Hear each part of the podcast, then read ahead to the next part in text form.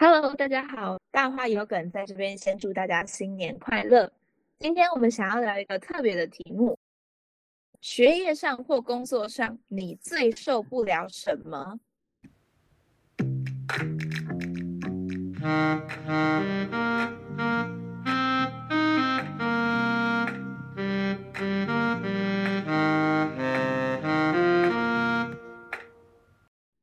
嗨，镇友，非常谢谢你拨空前来一起录 Podcast。我知道你现在非常非常的忙，你就一边写论文嘛，然后一边还要上研究所的课，修教育学程的课，同时你还有在教小朋友写程式。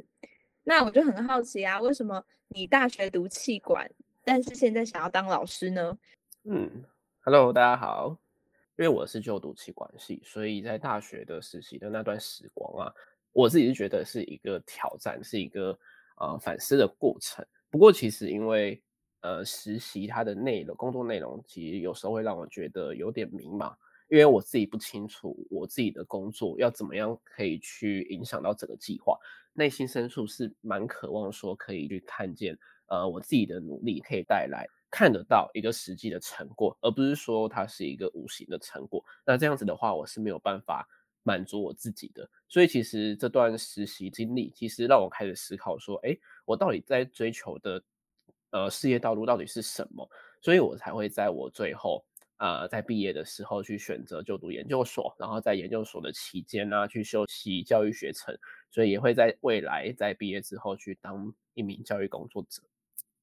因为我大学是读企管嘛，我懂那种实习的时候，然后你每天忙忙忙，然后可是你都不知道你自己真的在这个计划里面，或者说真的在工作上有没有一个效果在，你就是要花很久的时间才会知道。而且有时候你会想说，哎，那到底是其实是团队的原因呢，还是你的原因？这个部分我也我真的是实习的时候我也超有感受的。嗯，可是像刚才你前面提到的，就是说你希望你可以及时的去看到成效。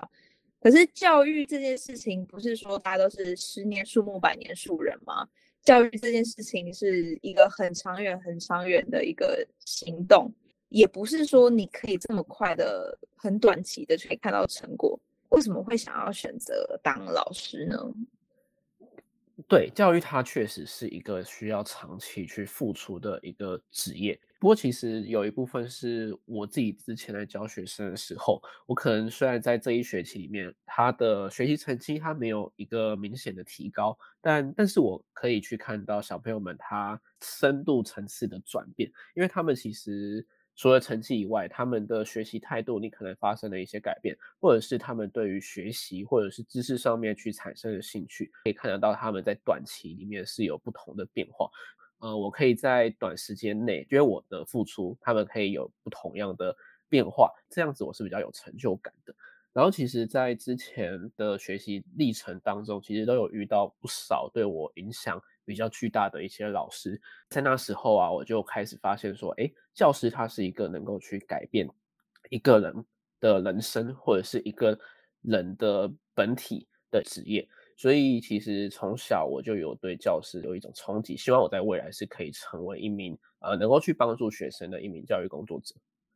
可以跟我们举例哪一些老师在什么样的情景下对你影响很大吗？因为像我自己，虽然我现在是我们现在都是研究所嘛，然后呃其实某种程度上学历也算还算不错，但其实我本身我本人不是很喜欢学习。对，是我在国中的时候遇到我们那时候的班导，他是告诉你说，学习它是一个有架构、有系统的人的一种方式，它其实是训练你的逻辑思考。他就是说，你要怎么去透过分享来去提升每一个人的学习成果。那其实我是受到我自己啦，是受到那个老师他的教学方法，然后还有他带班级的风格影响很大。所以后面我知我很清楚知道是我是在那个阶段才开始就是对学习产生兴趣，而且有一点成就感，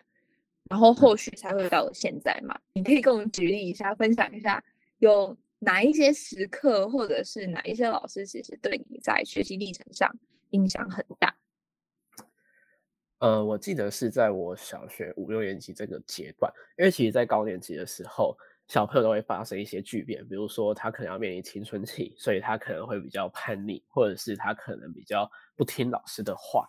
然后那时候啊，就是有一个那一名老师啊，他是比较年轻的老师，所以他的想法跟他的代班的方式都是比较新颖的。对，然后在那时候，他是希望我们全班呢、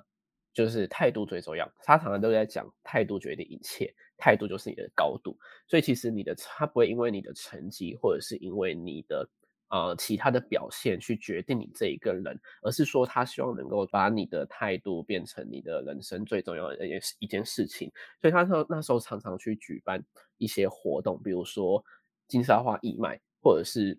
他就是希望能够去带给啊小朋友们在那段时光里面美好好的回忆，然后也希望说我们可以借由这些活动去知道啊，我们其实社会上面有很多不一样的一些事情。然后那时候记得，因为我们班上会有一个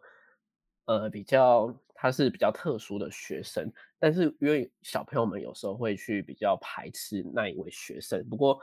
他不会去回避说要去处理这件事情，而是说他会直接把这件事情拉出来讲，然后去正视这些问题，然后他也会希望说我们能够去接纳这一位小朋友。所以我觉得啊、那一位老师他影响的并不止我，而是全班的学生。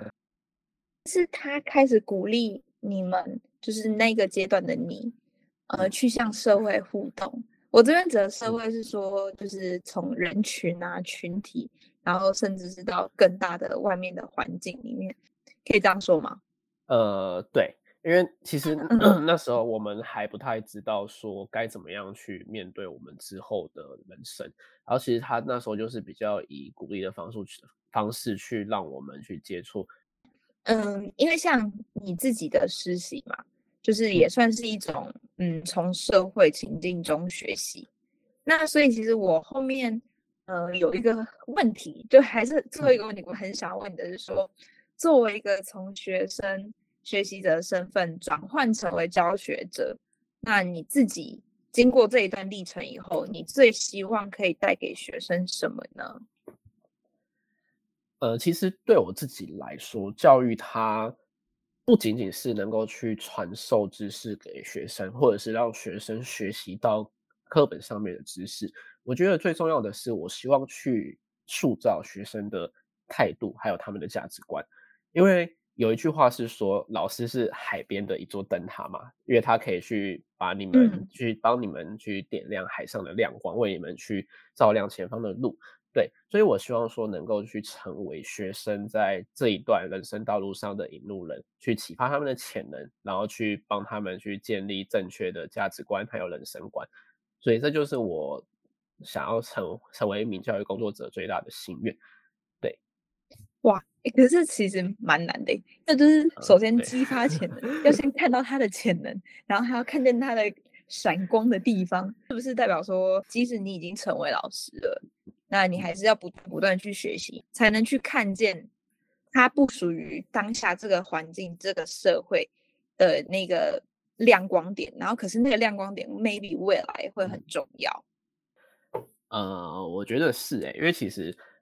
教育这个领域啊，它其实不断的在进行改变。你可能今天适合的教育模式，在未来可能就不适不适合了。所以其实要去依照学生的呃需求，还有学生的背景，在提升你自己的啊、呃、能力。所以其实身为一名老师，你要去不断去更新你自己的知识，也要去掌握比较新的教学方法和技巧，才有办法去适应这种。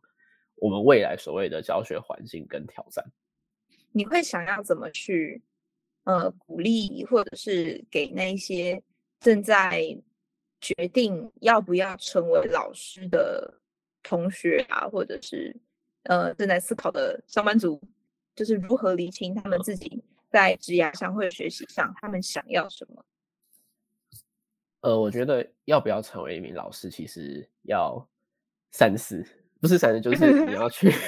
更深入的去思考，说，哎，你是不是真的喜欢去教学，或者是真的喜欢去接触小朋友们吗？对，因为其实，在之前我在毕业的时候，我真的有想过这个问题：我到底适不适合去当一名老师？还有，我到底有没有办法去接触这么多的小朋友们？或者是我在未来有没有办法去接触很多很多不同的家长，各式的家长这样子。所以我觉得去担任老师这一个契机啊，我觉得他可以去代课，能够去知道说我们目前教育现场的状况是不是适合他的，因为很多可能有热忱的老师，他们可能到了现场会因为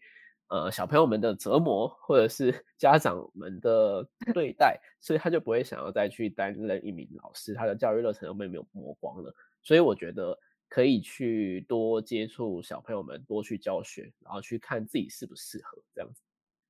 那今天非常谢谢正友的分享，从学生然后到。稍稍有一点社会工作经验，然后再回到学校，然后再决定成为教师，正经历这些转变的正友来跟我们分享。那非常谢谢正友。